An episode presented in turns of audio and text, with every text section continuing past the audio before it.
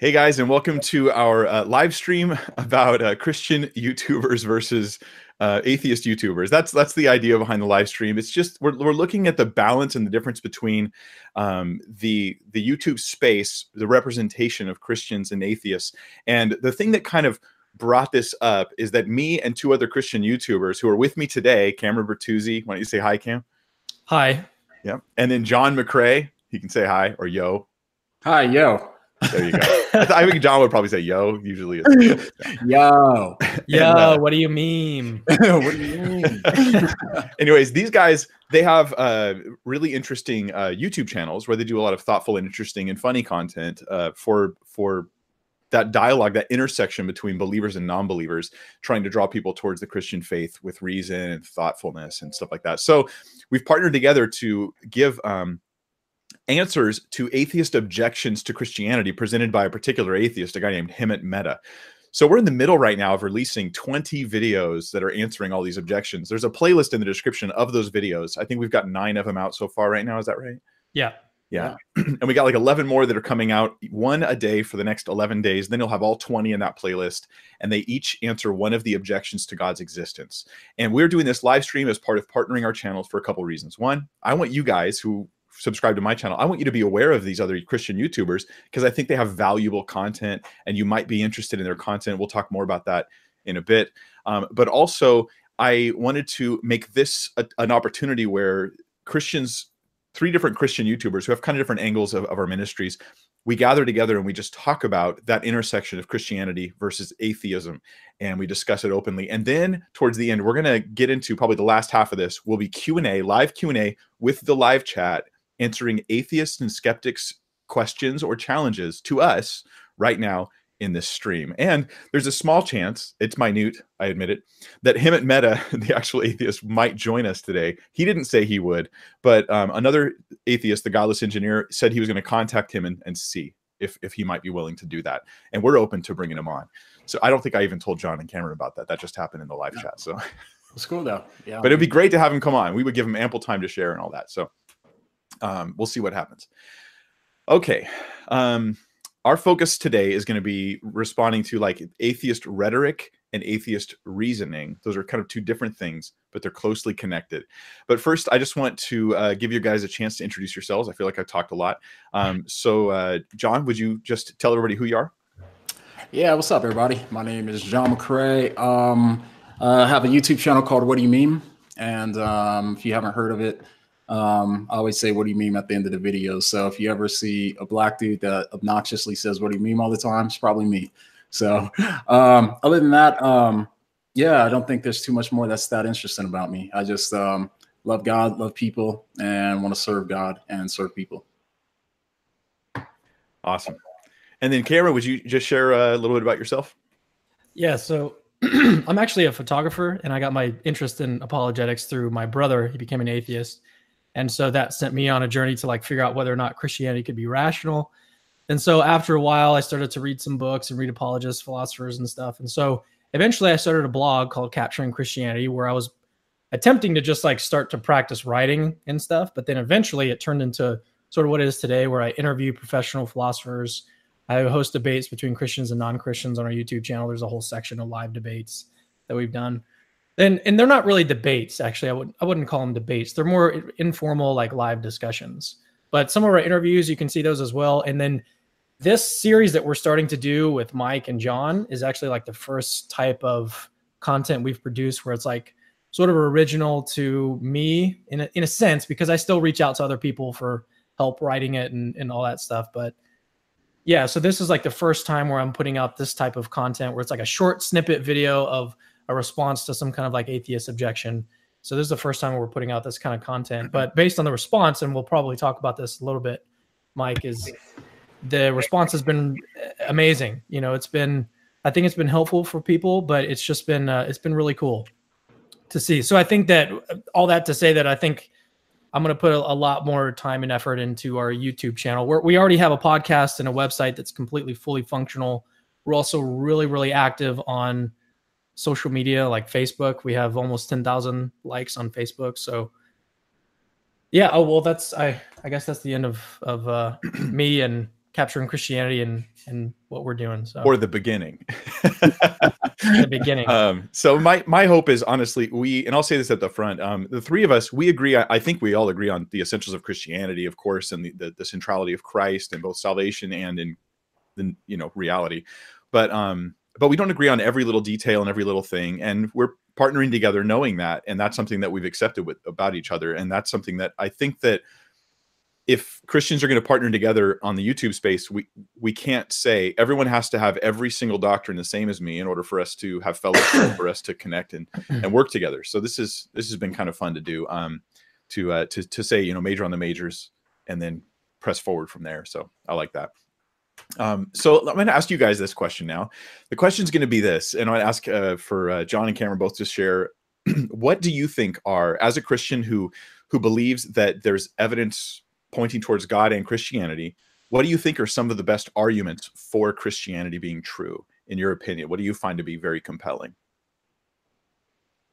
I mean, I can I can start at least on the theistic side of things. So I think that the argument from contingency is the best argument for God's existence. Like before we get all the way to Christianity, I actually heard a really good analogy of if you're thinking about Christianity as like a mansion, and you're trying to get up to like the top level of the mansion, that's like full blown Christianity. You got to go to the first level first, which is going to be something like theism, where you're just believing that there's this being out there, this this God, this creator being who is the creator and designer of the universe, all that good stuff. And then if you want to go to full fledged Christianity, you've got to go up to the next level.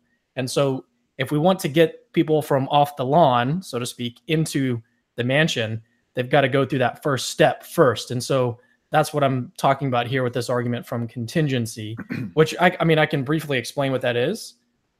Yeah, give us give us like a real like snippet outline of the argument from contingency. And just so the viewers know, Cameron's focus, a lot of his stuff is philosophically inclined, and it's not just like crackerjack box philosophy. It, it, he, they often go very deep into this stuff, and you will you will find it very educational. Sometimes you might have to watch one of their videos two or three times to pull it all in but I think that that's part of the value that um, that he's bringing. So why don't you go ahead and share with us the argument from contingency? Yeah, so I, I think that. Well, I'll say this real quick. So I did a four-part series with probably the most foremost expert on this argument. His name is Dr. Josh Rasmussen, and I did a four-part series. It's on our podcast. You can search for it. It's on SoundCloud, iTunes, all that good stuff. So we did a four-part series on this argument. If you want like a, a in-depth explanation of it, like go there and check it out there.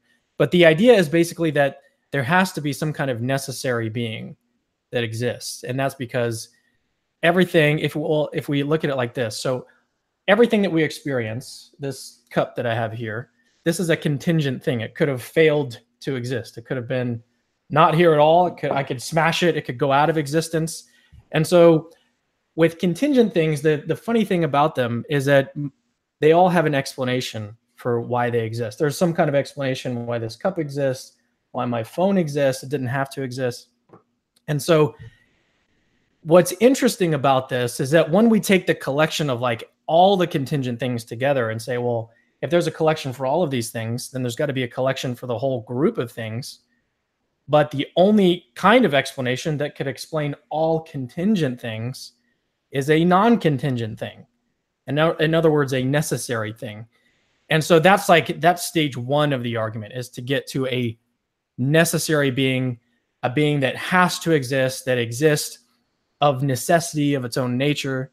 And then from there, you can start to like analyze what this type of like, where it's a real abstract, it sounds real abstract. This is a necessary thing. Well, what is that? And that's more like stage two of the argument where you're saying, well, this necessary being has to be God. And there's a few arguments there, but I'm, I'm just going to leave it there. And if you want to look further into it, then check out the podcast. But I, I don't want to cut off jo- John here, but I know that there's some. Well, you'll probably talk about the argument from the resurrection. So I, I could leave it there, or I could talk about it too. Whatever you want to do, Mike. I think. Well, that, that one argument's interesting, and just I like to point out to people that philosophy, um, rightly done, points people to God and points people ultimately to Christ. And it that's a bold statement to be made, but I the more I've learned about it, the stronger I feel that that's true, and it's very encouraging to me. Um, sometimes people get a hold of some philosophical ideas, and they're just ideas that other Christians or other people are not familiar with, And so then it's not that people understand these arguments that people are making against God. It's that they don't understand them and that's why they're intimidating. But when you dig into them deeply, you find that the philosophical weight is all pushing towards theism uh, as opposed to towards say atheism and that's something that I I think is pretty profound. But um, I just, uh, Mike, I just wanted to mention real quick that philosophy, like if you look at the etymology or like the the breakdown of the word, like what it means, it just means the love of wisdom. So we don't have to be scared of it. Mm-hmm. Good stuff, that, man. That's it. cool. Uh, John, how about you? What's uh, an, an example of an argument that you think you find persuasive that shows that Christianity is true or something like that? Yeah. Uh, so Um, I, I have a philosophy background too. That's how I kind of got um, kind of my foundations. I think philosophy is important to kind of help um, give you kind of a lot of distinction so that way you can think through stuff a little easier. And that's what's really good about philosophy, in my opinion. Um, it really helps you to think through stuff and know when you're committing logical fallacies, all that kind of stuff too. So, um, but as for arguments that I find personally persuasive, um, a lot of origin arguments. So, um, like the uh, contingency argument, um, the Kalam. And I actually did a video called Why God Has to Exist. And it um, I took a lot of ideas kind of from the contingency argument and the Kalam and also um, some of J.P. Moreland's arguments when it um, comes to the argument from consciousness. Um, and I kind of at least I, ex- I explain the video in the way where it makes sense in my head. And that's typically what I'll do in videos. Like if it makes sense in my head, um, that's typically how I'll try to explain it, you know? So, um, so yeah so um, anyways um, a lot of the origin arguments so yeah like consciousness the argument from consciousness i find persuasive um, because you have these two different um, i hate using philosophical words because I, I, don't want to leave people behind but you have two different ontological um, substances and so you have to explain how one could come from the other but they're completely different ontologically and so um, you couldn't get like b from a because they'd be ontologically distinct but anyways, um, so a lot of those kind of origin arguments I find the most persuasive, and of course I find the resurrection the most persuasive too. Um, um, I think that e- even the consistency of the Bible and also the um, I want to say the authenticity. Um, um, I also find psychologically more persuasive um, too. Is the the um, and it actually also works in favor with the historical aspects. But I find it psychologically persuasive when you just read like all the embarrassing stuff that they put in there and all of the um, the psychological um, things that like if they were making the story up like who would invent something like that? Like the trinity too. Like who would invent like the trinity if you're making up a religion right? You know what i mean? And and um you know you want to provide people worldly things if you're going to make it up. But anyway so those are that's kind of how i think and how my brain processes at least so. Yeah i think that those um i think the arguments that cameron mentioned about the arguments of the from to believe in god from the necessity of god's existence are kind of like an untapped well for a lot of people and i'm excited to like learn that more myself and be able to share those things in the future.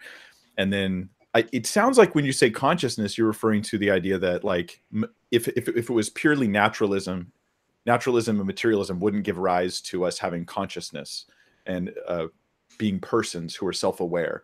Uh, is that yeah. is that kind of along those lines? Yeah basically um, it's the fact that like um, so say for example like a alien came down here right? And dissected us tonight, right, or whatever, he could see how every single thing works in my body. Um, he could see uh, whenever I'm in pain, I have um, the um, the C fibers firing and all this, right? He can see all of these things, but there's still a level that he can't understand. He can't understand what it's like for me to feel sad or uh, what it's like for me to be human.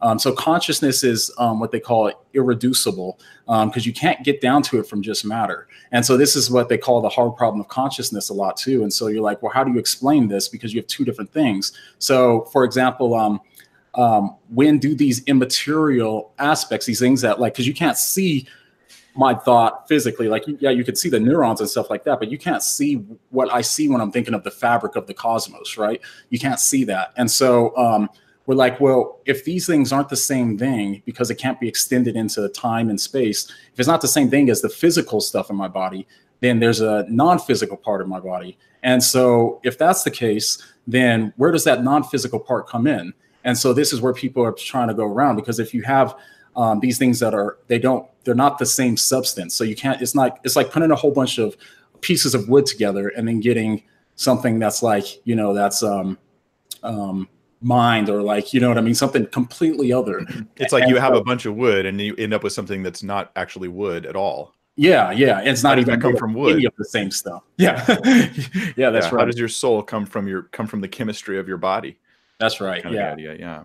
And then so because of that, then you're just saying, well, when does this immaterial part come in? Does it come in at the beginning of, of all of reality, or does it come in later in reality? And both times you have a problem with naturalism, but I won't go too deep into it now.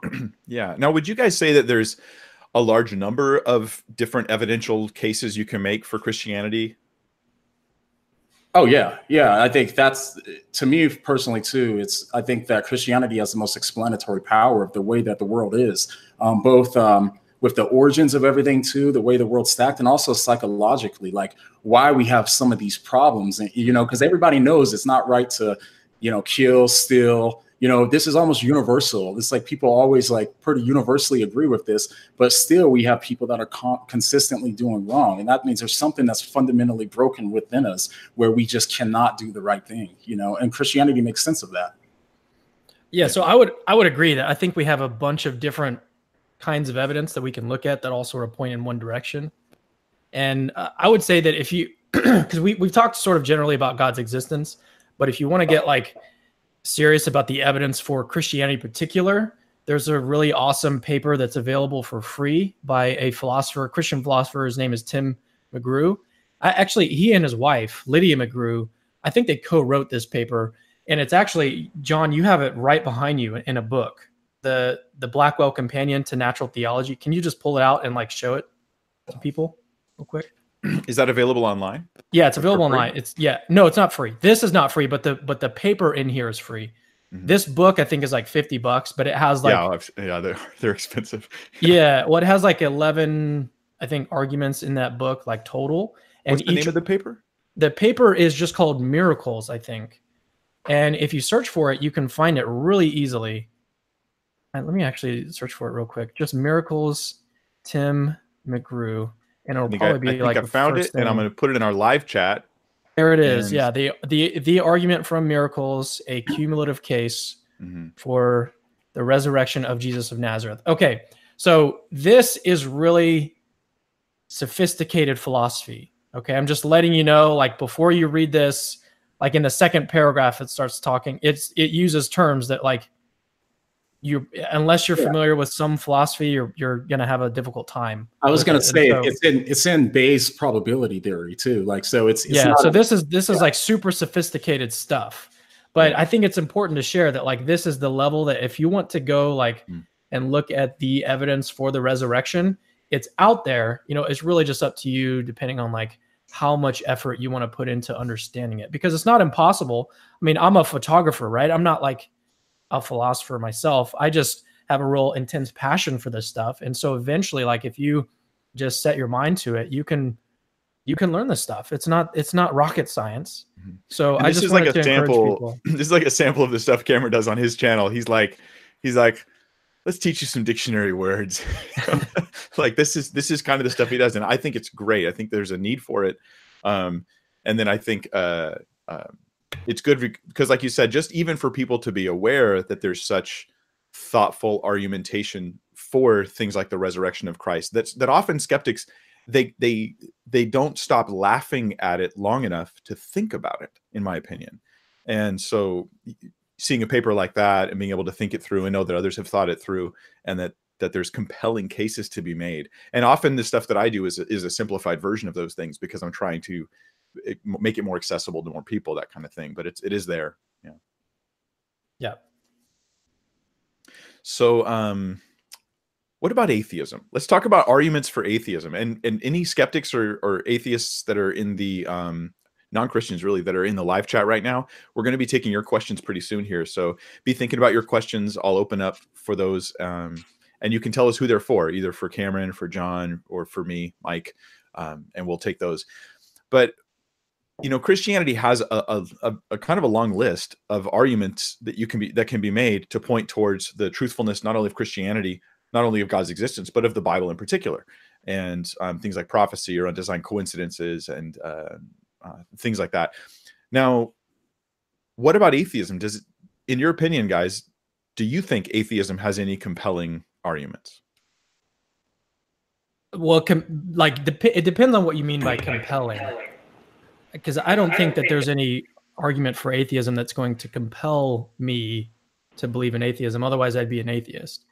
So I think that there are some interesting arguments for atheism. The problem of evil is probably the one that I would say is the one that I have put the most thought into. And I've seen like the okay, so the problem of evil is basically the idea that all of this suffering and evil in the world, and there's some really awful, awful things. Like these, this, all of these things are evidence against God's existence some way. Some people say that it's like God cannot exist and evil exist at the same time. Some people make that argument, but that's been dead in philosophy for a while. So people are now are saying that like all the suffering and evil in the world is evidence, like sort of proves in one way that God doesn't exist. Not not that they're incompatible, but like this is evidence against God's existence. And so mm-hmm. I think that this is a really interesting argument to to think about because part of the reason why it's so interesting is because it's so emotionally gripping. Like some of these examples that you come up with or that you think about, they just get you on like a real deep emotional level. And th- these are some of like the most interesting arguments I think to think about. On the flip side, on the Christian side of things, there's the argument from morality that like there are these moral facts in the world, like it's wrong to torture children for fun. And then the idea is that like, well, why does this fact exist? What is it to how can this moral fact be here? Why do we have an obligation to do this? And the, that argument, the argument for morality, is like one of the more interesting, I think, Christian arguments because it it grips you. It's like, yeah, that thing is like that's terrible. You know, I would I would never torture an infant for fun. That's ridiculous. You'd have to be a sociopath. And so hmm. these arguments really grip you on like I think not just at a philosophical level where you're like thinking through these things and trying to think hard about these problems, but it also grips you like emotionally. I think that's why the the problem of evil is so interesting because like it can be stated sometimes so simply and rhetorically and it can catch people off guard, especially the way that you like pose questions and that's yeah. why I always emphasize to people that with stuff like this, you have to like do your best to look beyond the emotional aspect and really get down to like the logical, like intellectual level and see, well, what is the argument? How is it laid out? What are the steps?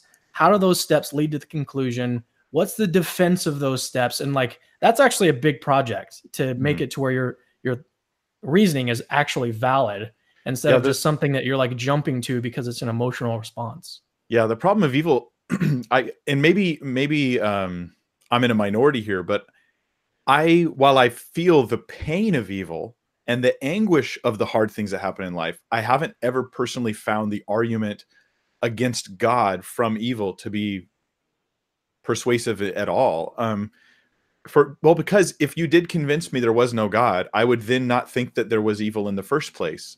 And then that whole like awareness of the wrongness of the world that caused me to disbelieve in God, I would have to then discount as I'm not really it's not really wrong in the first place. Like it seems like it somehow is counterintuitive. If I acknowledge the problem of evil, I lose I, I lose the ability to um to sort of hold together that atheistic worldview. Because to me, atheism leads to a, a, type of nihilism. You know, like you said, there's no moral realism on that. So it just seems to me that it's like you said, very emotionally powerful. And I know that a lot of people debate these issues and stuff like that. But um, but uh, to make to make a clarification, yeah. I I am actually on the fence about the the moral argument. I think there's a there's a better argument for morality, but I so I, I wasn't trying to like endorse that. I was just saying that like these two arguments I think are some of the more interesting arguments because they can emotionally like they have that type of emotional aspect to them. Like the problem of evil when you start to talk about child cancer, you know, you start to have these, these emotions start to well up and and it, the, those emotions can actually like block your logical reasoning faculties. Oh yeah. So and i think the same is true for for like the moral argument you know? I mean because you, you want to be as skeptical as you can about these arguments like it, it to the most reasonable level right? You don't want to be like irrationally skeptical. But i don't know. Yeah I, I just wanted to make that clarification. I'm not i don't actually endorse the the standard like traditional moral argument. That's something that like separates me from other apologists Mm-hmm. I yeah. think there's still something interesting there from yeah, yeah, and I, I think most apologists think that it's a it's a really good argument. I'm I'm just on the fence about it. I, I would say if I had to guess, I would say there's probably something there I don't want to take any more time though. Yeah. So, John, why don't you weigh in on this and give us some thoughts about the uh, arguments for atheism? Yeah. So, um, kind of going off what you said too, I, I kind of, uh, uh, just to be completely transparent, I, I, lean more towards Mike's view. I think um, a little bit more like, um, uh, to be honest with you, the way I kind of thought about it is like, I, I always notice bad things happening. Like, for example, I had um, two friends um, that within about maybe about six months of each other, um, they had two kids that died of crib death. Um, um, if you know what that is too. Um, so it's like um, I think it's called SIDS too, where um, the kid just dies, right? And um, how, and how old were they? Um, the kids were honestly don't remember because it's been so long now. Um, but they were they were really young. They were younger than a year. Okay, know? yeah, I was I was gonna say that like that that's important for anyone who's watching and has kids. Like that is super important that you understand like how you know that that thing can happen anytime. So you always want to take like all the precautions. For sure, yeah, yeah, and um, with that, uh, one of them, um, I realized they reacted to it in different ways too. One of them actually let it draw them closer to God, and one let it push them away from God. And the one that let it draw them closer to God, like they really leaned on God. It was the they were a couple too. I mean, they were married, um, but they came together kind of, and they really um, sought God out more, you know, and they really um, prayed a lot more together and talked about it a lot too and stuff together. And it actually brought them a lot closer to God than they were before. And then um, my other friend, he actually was like, you know, he got more turned off, or he just like, no, I'm not gonna, you know, worship a God that would let this happen. And so, uh, what I kind of learned from that is that um, it's that people can experience something awful and then react to it in complete different ways. So the way I kind of look at evil and bad things happening too is um uh,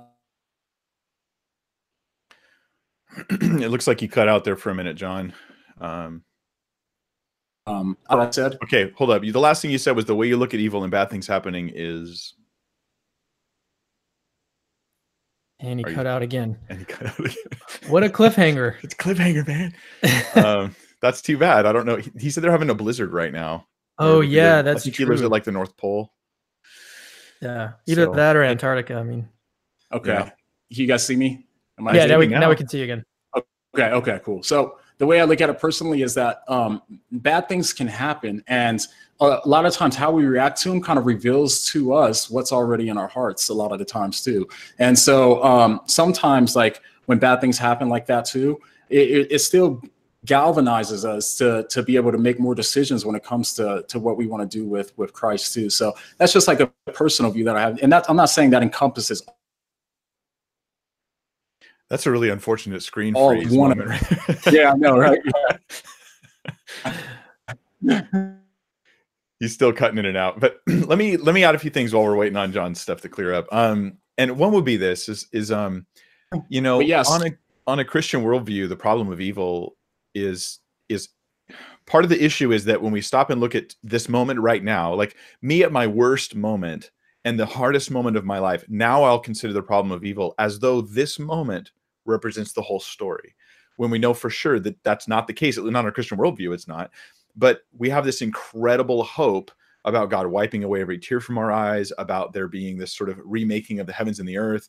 And we have this is part of our worldview. This answers the problem in an intellectual way and eventually in a, eventually in an emotional way as well and i think this is like super important and when i only look at this life like like there's nothing beyond the grave like ecclesiastes like there's nothing beyond the grave as though i look at it like that then i'm not going to be able to answer this issue um, it's, it's only with with the hope that we have in christ that we can answer it but it but it answers it intellectually and and emotionally if we can really absorb the truth of these things i think uh, not that it's like easy no but uh, but yeah, John, I think you're back. Why don't you share what you, what you had? Okay, I, am not sure where I cut out. Yeah, so but did you guys catch my full the full part or now?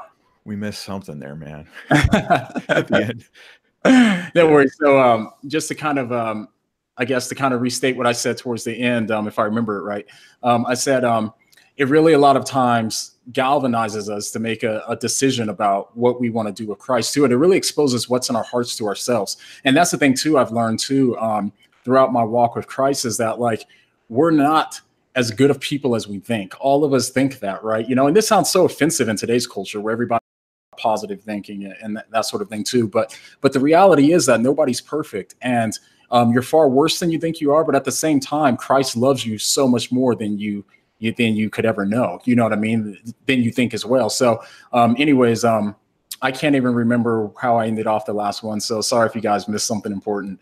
it was good, whatever it was. um, so uh, I'm going to ask you guys uh, before we go to our Q and A stuff, um, just briefly um, for each of you to share how how has the reaction been? As we've been doing this 20 video series i've only have one video out. I've done seven for the series but they're all coming out kind of like in the next several days. Um, but your videos are out. Cam you have the most videos out. John you have is it three? I have three yeah. Three yeah. And so um, what has been the reaction so far from those who are not in our camp uh, that have been commenting on your videos yeah so for me um, oh you can go cameron oh no yeah i was gonna let you go Okay. Okay. Uh, yeah. So for me, um, um, I haven't seen too many um, kind of critical comments. Um, the the main things I kind of seen was either like um, name calling, which just happens. That's just on the internet. You know, it doesn't matter what side you're on. You're gonna get people just gonna call you names.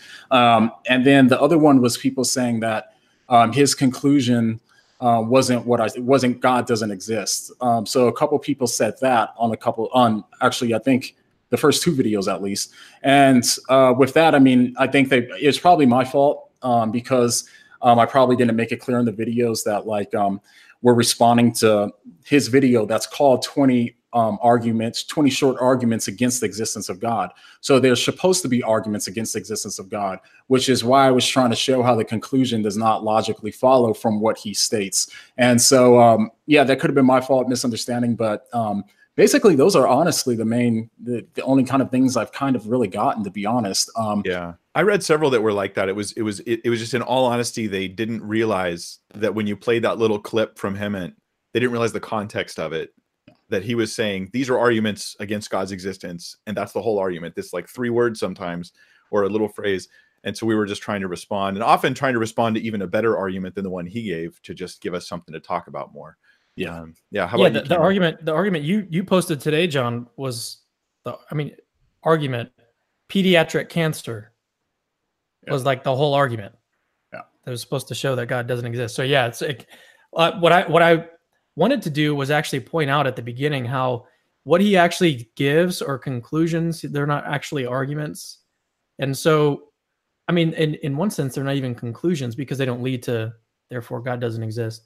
Well, anyways, the reaction that I've seen on my videos has I I didn't really know what to expect, right? Because I haven't done these before. I haven't done like little short clips of responding to to anything. I've just had the debates and we post interviews that we've done with other Christian philosophers, apologists. So I didn't really know what to expect, but I would say that we have a good bit of atheists that are commenting on the on the post. I think most of the comments from atheists are a lot of them are vitriolic. A lot of them are just like mocking, ridicule. But then there are some. There was one in particular that I thought was really, really interesting and really philosophically like really interesting to think about.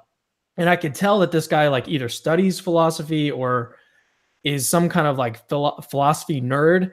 But I had a really great time interacting with him. I, I didn't really have a whole lot of time because he he posted this whole wall of stuff, and it was just really fun to to read through and and start to analyze. I love to analyze objections to not only Christianity but to my views. So it that was fun, but most of the objections were just like maybe they missed the point or they were trying to make some point that was addressed later on in the video.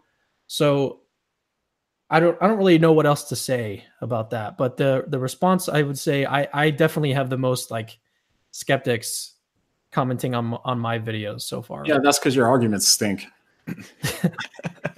I'm a, I'm an easy target. This is the debate we've been having in, on uh, on text messages. Is, is that because Cam's arguments are great or they're terrible? Or no, um, uh, yeah. So we're gonna go to your guys' questions here. So you can start loading them into the chat, and you can say whether it's for me, John, or Cameron.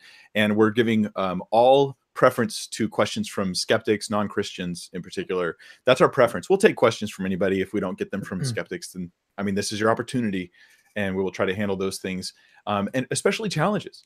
Um, uh, so I'm going to hopefully have those coming in. You know, Facebook's been on the fritz today, and so we're using Facebook Messenger for me to get the questions from the people who are doing the mod, who are modding the uh, the chat for me.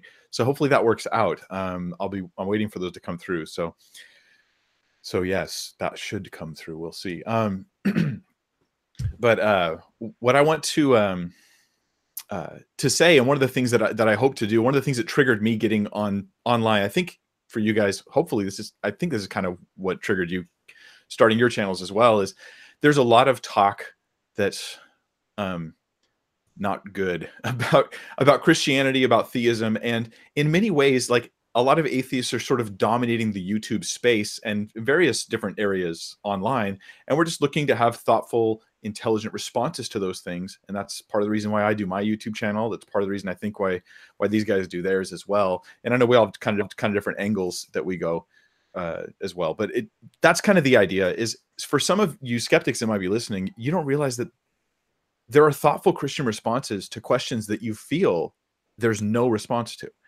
And we would like you to hear those responses and at least think it through um, because we're hoping we can make an intellectual difference that opens up a place for you to listen to the gospel in a new way. Um, that's the idea. Okay, so we got a bunch of questions um, coming in here. Let's see. This is from Isaiah Armstrong, and uh, it says, "Can you guys talk about the definition of atheism?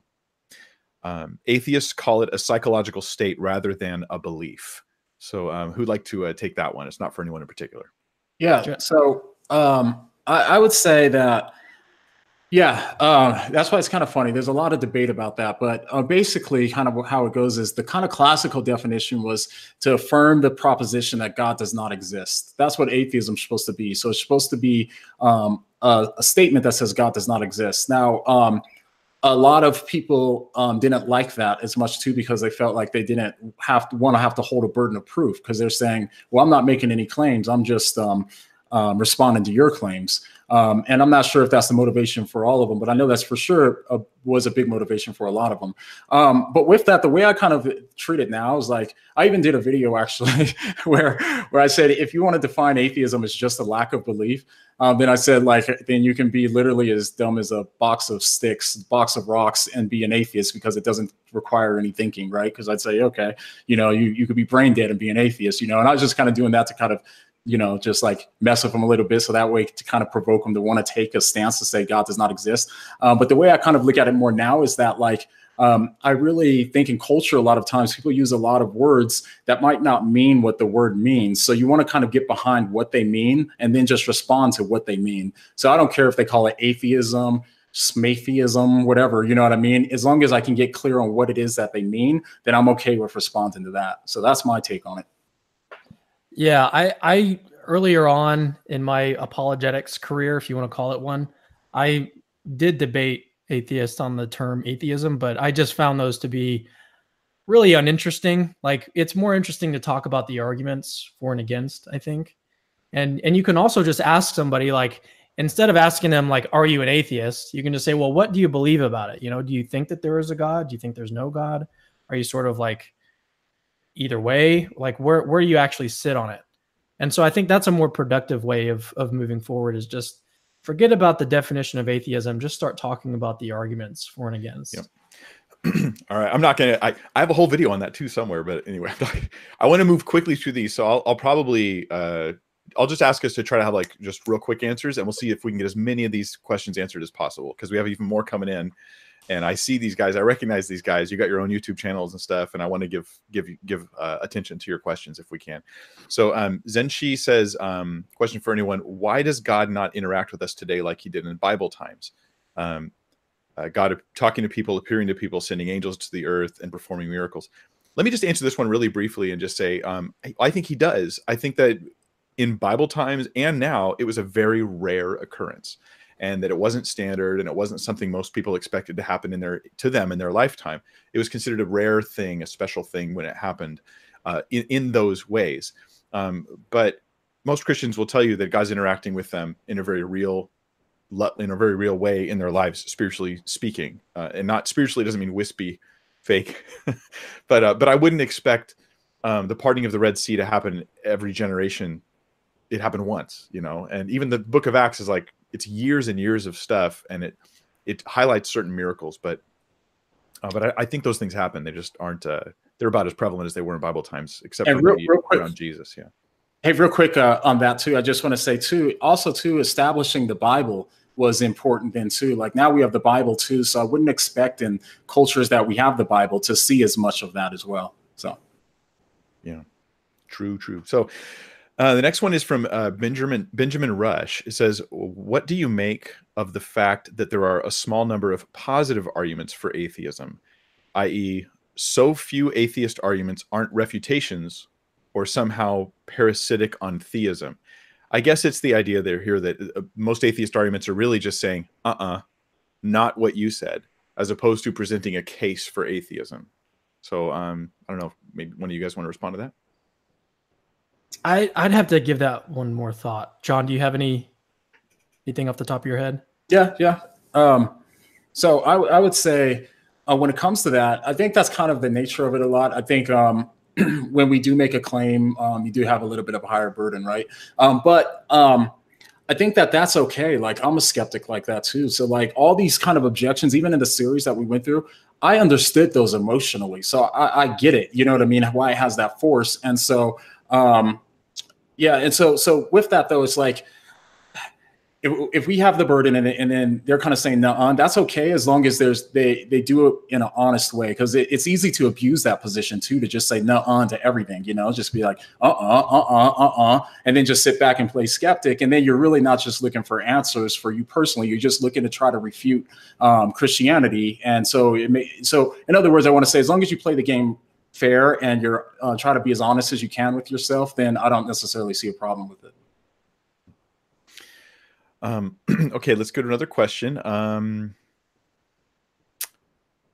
I'm, I'm, I'm going to skip some of these because I'm looking specifically for the ones from skeptics, and I appreciate your guys' questions. So it's just that's what today's uh, video is going to be about. So, um, yeah, like questions about the divine council and stuff like that aren't going to be for today. We'll do that in a future future time. Um, Okay, uh, Robbery Doodles asks, uh, "I'm really enjoying this series. Are you guys doing this again? Please say yes." Um, so, so yeah. we're we're gonna see how this goes, and I think that the response has already been pretty positive. So we may talk about something later on down the line, but we're like still in the thick of this. So I think that we'll see.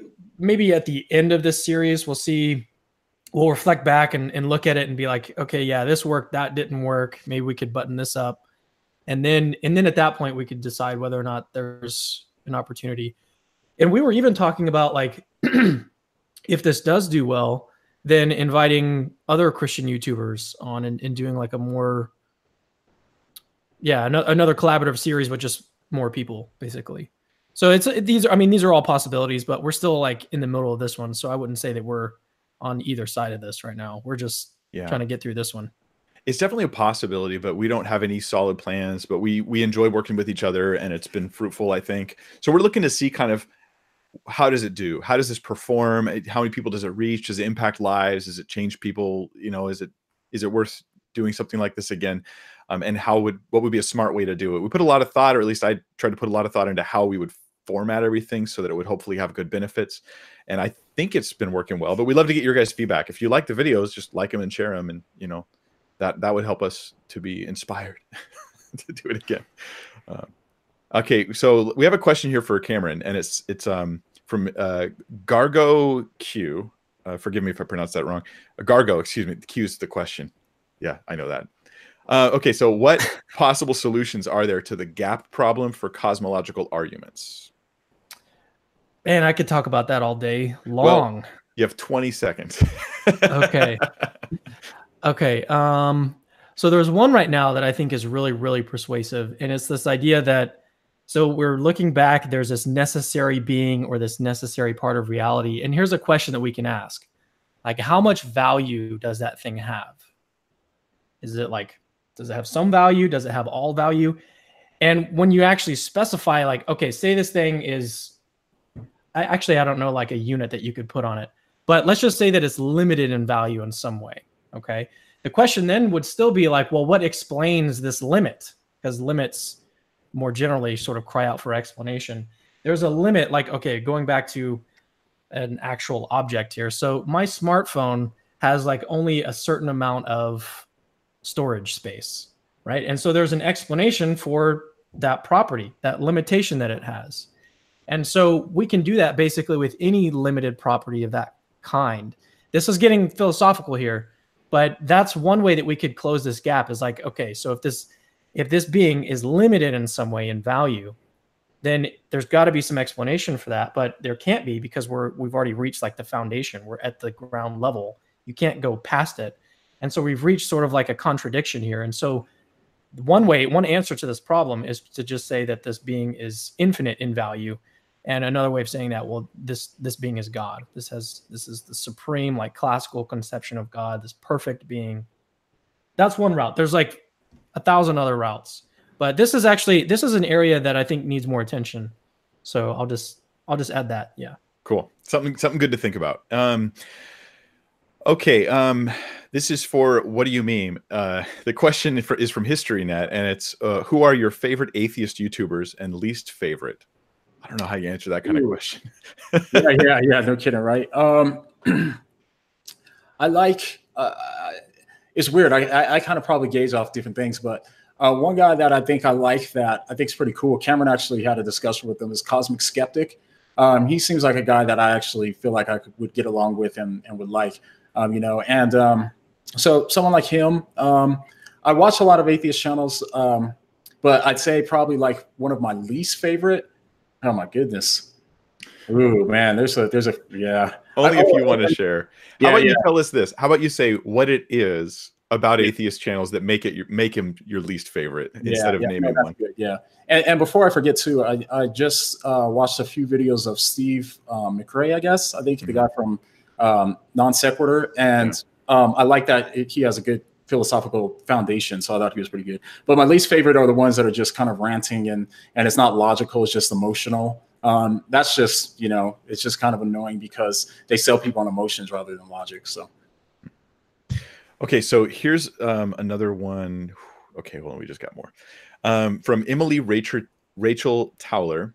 Um, she says, say an atheist comes to the realization that a God exists. Creation is proof of existence. What makes your God the God? There are tons of creation stories. What, what makes this one the one? Yeah, so I, I would say that that would just go back to if you have an argument for your God, then that's one way that you could show that your religion is true. And so for Christianity in particular, you would just go back to the facts surrounding Jesus's resurrection and show that like, hey, well, there's actually a historical basis for a lot of this stuff. There's a historical basis for the crucifixion, the burial, the empty tomb, the appearances, the origin of the belief of the disciples, how they actually started to go out and proclaim that Jesus rose from the dead. That's an interesting thing to think about. What explains that? And so for Christianity, we actually have a really good response to that. We say, well, hey, there's actually an argument that you can give based on history and in sort of philosophy going back to that paper like you can get as technical as you want with it but there's really good reasons and, and evidence and we're in favor of christianity in particular and and i'd say if i if i do understand a question right um, I don't see the necessary link between a creation story and then saying that that's the God that does exist, um, because um, that could be one of the things to take in consideration. If the, the creation story is consistent with um, history or, or whatever we know from other fields of science or whatever, that's one way to look at it. But um, I think understanding the creation story in its context, on testament of reality, but you could have a bunch of different religions given the same kind of creation story. They could be right about that, and it wouldn't mean that that God is the true God. So I think you have to have a, a bigger case to, to, link those two together. Was what I want to say. You you need more to pull yeah. it together. And I would I'll, I'll, mention a couple things real quick too, though, um, very briefly. One is that once you if you're following these sort of arguments for God's existence, you, you you don't arrive to just a God like fill in the blank with any attributes you want. You you arrive to a God that fits the God of Christianity or monotheism at least. Okay, so you have you know you know you have all powerful, you have eternal, necessarily existent, personal God.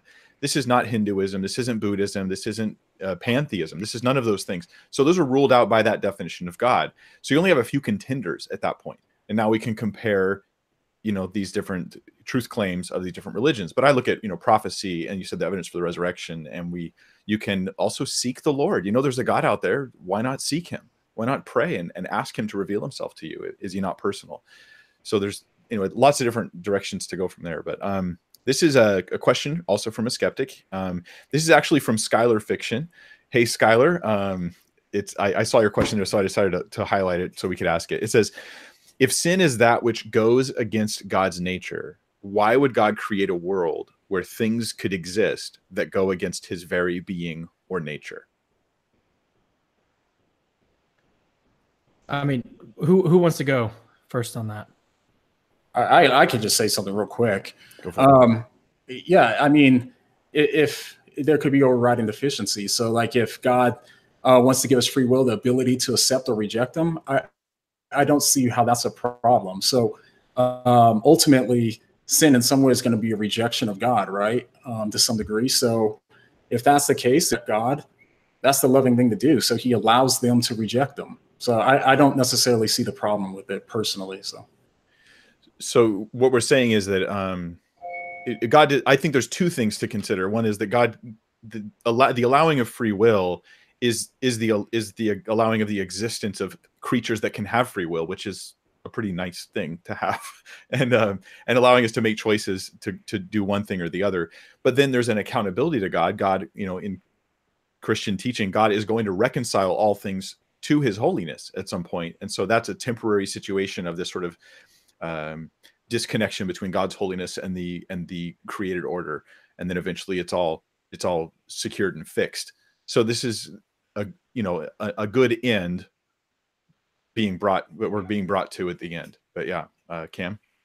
Yeah so any theodicy that you want to come up with and a theodicy is uh, is like a reason that god has for allowing kind of bad stuff like a moral sin would be something that's bad that happens. And so a theodicy is a reason that God has for allowing something like that. So any theodicy that you can think of would sort of take care of this. And free will is what you talked about. I think both of you mentioned that. But the one that I like a lot is called soul building. And that's basically that there's sin in the world and bad stuff happens so that our characters can be built. We can exemplify these sorts of like, so courage and forgiveness these are things that we can't really have unless there's sin in the world, unless there's bad stuff that happens. And these are great goods that we're talking about here. Forgiveness is one of the most beautiful things that you can not only do for somebody, but you can experience. And like that actual experience of being able to forgive somebody is just a great good. And you can't have these goods without having the sort of sin in the world. And I mean, there's this is just like one aspect of it because Christians have offered a lot of different theodicies, reasons that God would have for allowing the evil and suffering and and sin in the world, basically. And so that that would be the basic response is just to give like a a theodicy, pick pick your favorite one, and and that's the answer. Yeah, and I, I just want to add, you know, it, let's suppose that our answer to Skylar's question was, I have no idea why God would create a world where things could exist that go against His nature of goodness um, would that be an argument against Christianity in some sense? No, I don't think so. Yeah, and, and it kind of have a question I don't know how to answer. Yeah, that's right. Yeah, so I like to emphasize that when we're again when we're thinking about like arguments and philosophy and stuff, we want to like lay out the argument in its full form. And questions, I, I like to say this a lot. Questions are not arguments. Like you can ask somebody a question about something, if they don't know the answer, that's not an argument for anything. If for an argument to lead to a conclusion, a valid conclusion, you've got to like lay out the steps and then defend the premises. And so sometimes, and this actually happens in advertising a lot, like advertisers will try to like bypass your rational faculties and like try to get you to to motivate and, and do stuff just like it just completely bypasses your mind. And I think a lot of times when people ask questions, that's sort of what happens is you don't you you forget to stop and really think like okay well what what is the argument here like how does this actually lead to christianity being false mm-hmm. and so i think that that's that's a good point to make there mike is mm-hmm. that we've got to like slow down and really think about like what is what actually follows from this really all that follows what is follows? that we don't know like we we don't know the answer but that doesn't mean mm-hmm. that god doesn't exist i mean yeah. there's there's plenty of reason to think that well i mean the, the humble thing to to to do would be to say well i I am not God, right? I don't have all the I don't have all the knowledge there is. I don't know everything. And it's unsurprising that I would have gaps, you know, in in what I know. And so sometimes when you ask a question, I just don't know the answer to that. That doesn't mean that God doesn't exist or that God doesn't have a reason for allowing this. all that means is that I have like some kind of gap in my knowledge that Hmm. either can or can't be filled, and so that doesn't have anything to do with God's existence ontologically. Yeah, I got another question for you, Cameron. Um, Oh, hold on, just to, just to just to make one thing real quick. No, I, I want to um, just so people know too. He's not arguing from ignorance because that's not saying we don't know. Therefore, God has a reason. That's not it. He's arguing for um, our limited cognitive faculties, which is similar to what I argued to in the the video that came out today. So, all right, sorry, go ahead. Woot woot. All right, so this is from P or not P, and this is for Cameron, and they can't decide if they're going to go to the bathroom or not today. Um, it's I'm kidding. It's that's not what it is. Okay, it's about omnipotence, and the question is: Given God is omnipotent, or um, can God bring about a state of affairs that is less than perfect? Can he bring about a state of affairs that is less than perfect? Uh, depends on what you mean by perfect. I would say, but I would I would say in general yes, because we're looking at these goods and like, are these good state of affairs perfect? I don't know that I would call them perfect. I'm talking about like going back to this argument from the problem of evil, and we're looking at these goods like forgiveness and courage, and it's not just like this is a clarification that I think is important to make is that it's not just about like having a good character. It's about like actually doing the act of forgiveness. And so these this that state of affairs is what's so great about this well the, the the whole idea is that it's an actual act. It's not just like some kind of dispensation that you have or, or of your character. It's it's more like this thing actually happens in the world. And so I would say that God has every reason to create a state of affairs or bring about a state of affairs that exemplifies a great good like that. Mm-hmm. especially given that the state of affairs is constantly changing and so there's an there's a future to be considering when you're asking questions about the present and that i think that that's important. But um but i don't see why god's omnipotence would mean he can't like make things that are imperfect. Um that i don't i don't see how that follows. God's really powerful so he can't make a car that doesn't work or something I think what they're Yeah. saying, I think they're arguing from aseity too. Like they're they're saying pretty much if um, how do you get imperfection from perfection? I, I think that's basically the argument that they're making, almost like the Catholic argument in the way where it comes to to Mary um, having to be um, you know sinless, so that way she could give birth to a sinless Jesus. I, I'm assuming that's the argument I'm talking about. Yeah. So I, I like to distinguish between so God is a perfect being, but that's a different question of like the actual value in the world. And so there are still other things that can be valuable. That doesn't mean like God is a perfect being, he's the most valuable being, but that doesn't mean that there are no other valuable state of affairs that would be worth bringing about. Well it, it, it if you draw it to its conclusion it's almost like saying how can god make anything other than god Yeah, and this is actually and an I'm like, well, argument. if he yeah. has power to make anything, then he has the power to make something other than himself. But anyway, I want to move on to another question, so because we got more than we're going to be able to actually answer tonight. Um, this is uh, from the Messenger Reveals. It says, "How can God create mankind to have dominion and rule over the earth, and then constantly interfere with that dominion?" Well, you guys have kids, so why don't you answer this question? I don't know what that means. I What don't is he what yeah.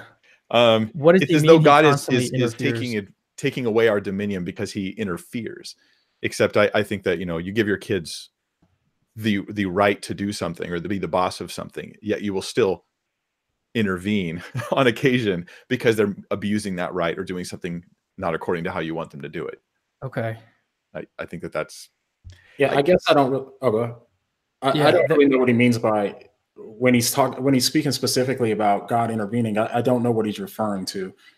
So yeah, yeah. Well, Yeah, I mean, that he, we- could, he could kill somebody because he doesn't want them around anymore. I think he has the but he has the right to do that. He doesn't give us dominion over him. Yeah. Yeah, I mean, I would just have to ask for clarification, and that's that. That's the unfortunate thing about this is that we Yeah. can't like it's not necessarily back and forth, but Yeah, Yeah. true, true. So unfortunately, it's the limits of of our uh, situation. I have not heard anything about Hemant Mehta joining us. I don't think that's going to happen today. We're going to be ending pretty soon here, actually. So I'll take a couple more questions, and we're going to probably call it a night. And you guys can look. Our, our next video comes out tomorrow at uh, I think it's 12 p.m. Pacific Standard Time. What is it your time, John? Like 2 p.m. uh, 1 p.m. Mountain Time. 1 p.m. Mountain Time. And um, okay, so this is from um, hold on, Utopia Buster 2017. Um, the question is, would you guys be interested in discussing a syllogism showing that skepticism is incoherent? Oh, okay. Well, sure. Um, but I don't. Uh, this is the back and forth problem. Like, don't know that syllogism, so we can't really quite look at it. Um, uh, but I'd be interested in, in hearing it. Uh, the next one's from Nick J. It says a question for capturing Christianity. Have you seen Paulogia's series on the resurrection? If so, what are your thoughts on it? Who? Paulogia? Um, Paulogia is a guy named Paul who does counter apologetics online. He he primarily his his he's a, a, a I think he calls himself an atheist. I'm pretty sure. Um, forgive me if I'm wrong there, but Paulogia his that's the name of his YouTube channel. Okay. He primarily makes fun of Ken Ham, um, but he also does other stuff. And um, and and I had a debate with him on the evidence for the resurrection uh, on the non sequitur show a little while ago. How did so, that go? Um, I thought it went pretty good. Um, yeah, I thought it. I thought it went well. I was pretty happy about it. Um, you look pretty smug. well, you know, it just so happens that Jesus did rise from the dead, so that makes my job easier. um, uh, and there's and there's evidence for it that's pretty uh, pretty compelling in my opinion. So, yeah. um, but yeah, anyways, so, I guess you haven't you obviously haven't seen this series. I don't. Yeah, I don't know who he is. John? John, have you seen any of Paulogia stuff on the um, uh, nope. resurrection? Nope. So here's what here's what I'll say. What's this guy's name? Utopia. Paul. Oh, the, the yeah, Utopia Buster. Utopia Utop- Buster. Utopia Utopia Buster. If you have like, if there's a, if in one of these videos there's like a problem or like a, an objection that you came across that you're like, I don't really know how to respond to this, then follow us on Facebook and message us. We have like a few different people that answer these types of questions. And so if you want like if you need help with answering a, an objection, then definitely take advantage of that. So go to our Facebook page, Capturing Christianity, like us as well. But then that that's the like that's what I'm trying to point out here is that we have a team of guys that basically help answer questions. So if there's something that's like pressing on your mind, you don't really know a response to it, or if a scholar has responded in, in some way, then then uh, reach out to us. Nice. Um, yeah. So I I I did some stuff on just recently on the empty tomb. I did a video on sort of like lines of reason to think that the tomb, the empty tomb, is historical to use be able to use that in a case for the resurrection.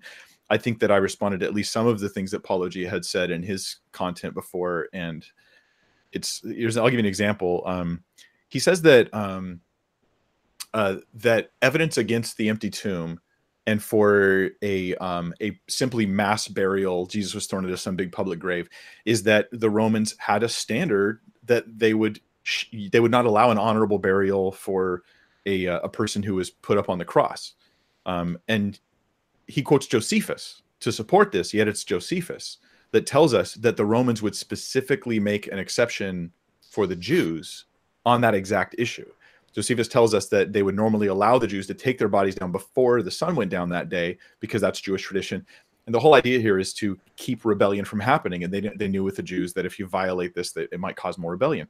So Josephus tells us the opposite of this. And then we even have um, uh, ossuaries we found from the first century where crucified victims were honorably buried and put into ossuaries, not in public graves. So we have two good evidential reasons to think that that's not true. And I think Paulogia's content is not. Um, uh, yeah, people can look that up. There's a guy named Yohanan. I think that was his name back in the first century. And you can actually see like the, the nail that's still stuck in his heel bone, which also I think refutes the swoon theory too, because I mean, how are you going to be like convincing somebody that you're the risen Lord with a, a nail through your heel bone? Any, anyways, think about that. I'll let yeah, I'll let that one sink in. Yeah. Okay. Um, okay. So here's the thing. Uh, I just want you guys before we close out, I want you to share um, the goal that you have, at least right now, for your YouTube channel uh, in particular. Um, since this is we're on YouTube right now. Um, so John, I'm gonna ask you to go first. Like, what is it that you want to accomplish your, your highest hopes for the stuff you're producing online yeah so um, when i started my channel i wanted to try to do to counter kind of these more um, things that sound really good on the surface these um, because i understand the emotional weight that they have and so um, because of that like I wanted to kind of counter that and kind of give a good rebuttal with it too, to kind of like you know, kind of in, in, some cases too, like I'll, I'll match the snarkiness and then I'll get into the content that I feel like they're not going to be able to provide because I think Christianity is true, of course, right? So, um, so I, I, I want to try to do something a little bit too that's going to reach younger people too and more of the youth because like like I, like I said too like I have a background in philosophy and stuff like that but I don't want to use all that because I want to reach a younger audience and people that kind of more lay. And I wanted to make sense. I wanted to make sense to them in terms of the whole human. So,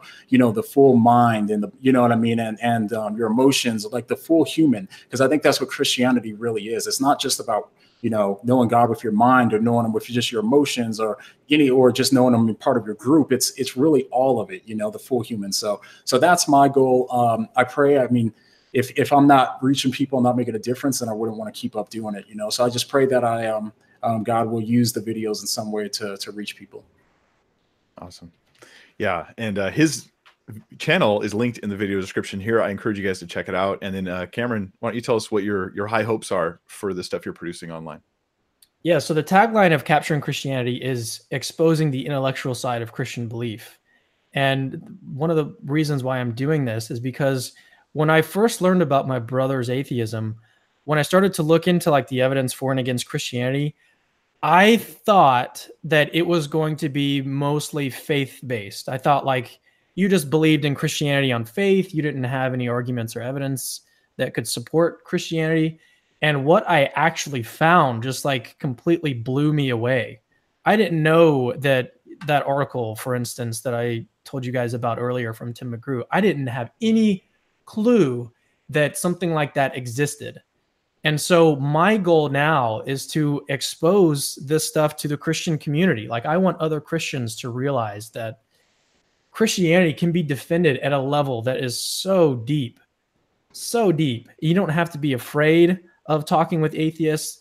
There are really, really good arguments and evidence for Christianity. And so that's my goal with with our ministry is to expose the intellectual side of Christian belief because I think that in culture, it's sort sort of like opposite, and that's what I believed when I first started to like look into it. I thought that like atheism had all the arguments and all the intellectual stuff, and now that I've looked into it, I've realized that hey, Christianity is like at the very top here. It's not like atheism has no upper foot here. That's not a that's not a phrase. But atheism has no upper foot. we all yeah, upper foot. They have no, upper, upper foot. foot. We know what you're talking about. they have no intellectual high ground. Yeah. Go. And so yeah, that's that's what I want to do with with my ministry and what we're doing is is to expose the intellectual side of Christian belief. Awesome. So I encourage you guys to check those out, especially if if the things that they just shared excited you, then that might be the channel for you to start looking at and, and checking out their content. And if we could end with like a message to end this video now, I want each of us to share a quick message for the skeptic or the atheist that may have really stuck all the way through and is still with us right now. Uh, what would you guys say to them? And we'll start with John.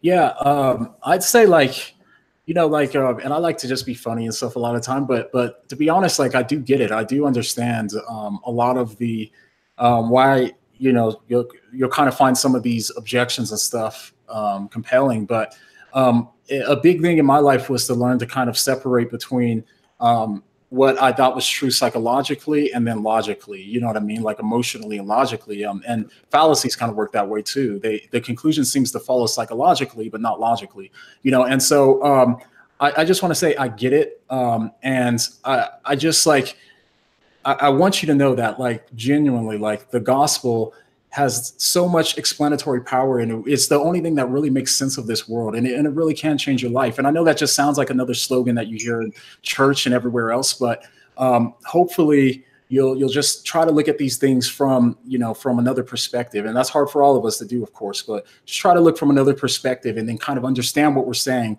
And not just to try to just argue you know but really try to uh, weigh it out as honestly as possible. And that's hard for all of us to do because we have bias but um, it's something i try to do the best i can. And so just hope that we all do.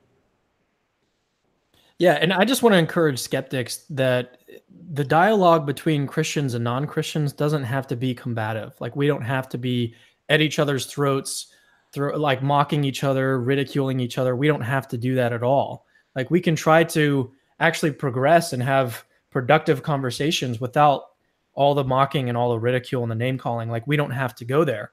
And also, I would say that atheists like really take philosophy seriously because I mean, one thing that you'll find is that the best arguments for atheism are put forth by atheist philosophers. And so if you want to like find out what the best reasons are for atheism, then you're going to have to at least get into some of the philosophy by atheist philosophers of religion. And so I would just say that like yeah, really really take philosophy seriously. Don't be don't settle with guys like Richard Dawkins or Christopher Hitchens or, or really any of these popular atheists. Like actually look at the really good philosophically rigorous type thinkers like Paul Draper is a really good one. Graham Oppy, I've had him on our channel debating Christians, and he's like the most brilliant atheist alive. Who else? There's John Schellenberg. I mean, there's there's a lot of guys out there who are really good philosophers who defend atheism, and I would say that like those are the people that you should be idolizing. Don't idolize guys like Richard Dawkins who say things like, you know, we should just ridicule and mock everybody. So that that's what I would say to you guys is that we can we don't have to like have this tribal system where it's like we're all in this camp and you're all you're all in this camp and it's like a war between between us. It doesn't have to be that way at all. What would you give as a name a couple names of uh, Christian philosophers that are kind of along those same lines that you'd recommend they also check out? The most brilliant Christian philosophers, man, there's a very long list here. So Richard Swinburne is probably the most important Christian philosopher of our time, I would say. In in terms of like giving arguments for Christianity, not not only for God's existence but also for Christianity. So Richard Swinburne, he has a book called The Existence of God. It's a really great book. He has a more easy to read version called Is There a God? And it's basically just the abridged version of, of that one. So I would say buy that book. And he also has a book called The Resurrection of God Incarnate, where he argues for the resurrection. And he talks about a lot of stuff that most people don't talk about, but needs to be talked about in terms of like giving an argument. So Richard Swinburne is probably one of the the most. I mean, he scares atheists, like atheist philosophers. He scares them. Like literally, when they, I've seen videos of him responding to some atheist gave an argument, and he got up, and the guy was like, looked really uncomfortable up there. So there's Richard Swinburne is a good one. Alvin Plantinga is another good one. Um, I'm trying to William Lane Craig. He's a, he's more known for his like apologetic stuff, but he's he's actually a really good Christian philosopher too. And he's William Lane Craig, if you don't know who he is, then you need to look him up like immediately. He has a lot of great books, but he also has debated like every atheist alive. And in 99.99% of them, he's won the debate. So I would say, yeah. And people just on, online, they just kind of give sweeping hand statements like, oh, Craig commits these fallacies, which just isn't true. The guy has two PhDs. He's published in countless journals. Like he knows what he's talking about, you know? And uh, when people give these kind of one liners, they're like, oh, he's, committing all this fallacy and this fallacy. They they probably just don't understand the fallacy most of the time too. But Craig is yeah. Craig's awesome. Can I add? Um, there is there is a YouTube channel, an atheist YouTube channel called um, Rationality Rules. Oh yeah. Oh yeah. It's yeah. not rational. Yeah. it's, and it's a it's a matter of time. Yeah. We're coming for you, buddy. not for you personally, but we're definitely coming for your rationality because it's not rational. And the stuff that he calls circular reasoning is just weird. Let me but, plug, uh, let me plug one more guy. Deeper. Let me try. Let me plug one more guy, Dr. Josh Rasmussen. He's become actually a really great friend of mine. He's the guy that I said we did a four part series together on our podcast. But he has a website and he has some really cool stuff online. So check out his work too. He's one of the most brilliant people I've ever come in contact with. So yeah. yeah. And if I could share something, I would say, hey, um, uh, a lot of Christians like myself, we when we dug in, like just like Cameron was saying about his own experience, when we dug in to like look for the evidence and the reasons, the people around us didn't know any of those things, so we weren't aware those things were even there. Right? As we dug in, we were like, wait a minute, this is robust, this is thoughtful. But they they had had such experiences with God that they felt no need for these things, so they didn't really dig into it or whatever. Um, but but some of us felt like we had to do that. I was one of those guys, right? And i'm still am one of those guys. I, I want to dig in. I want to understand it deeply. I was blown away at how good the evidence for Christianity was. And when I engage with skeptics and non Christians, they often think that that evidence just doesn't exist. So they don't stop and listen to it carefully enough to think about it. So my encouragement is just to think about it. Think about it because Christianity is true. Um, because Jesus really did die on the cross for your sins because there is a God who loves you, who cares about you. And this this life isn't just this natural natural materialistic purposeless thing. Um, and that's a that's it's not just beautiful, it's factual and that that's exciting. that's really exciting to me. So um, thank you guys for sticking with us. Thank you for joining us today. We appreciate you guys being here, and um, God bless you all. I'll be putting up a, um, we'll be putting up, I guess, our next video in the series tomorrow, and then you'll get one every single day um, until we have all 20 of them out. Playlist is in the description. So thanks, guys, for joining me. Anything you want to say? I can't get one of you guys to like maybe John can say what do you mean for everybody? what do you mean?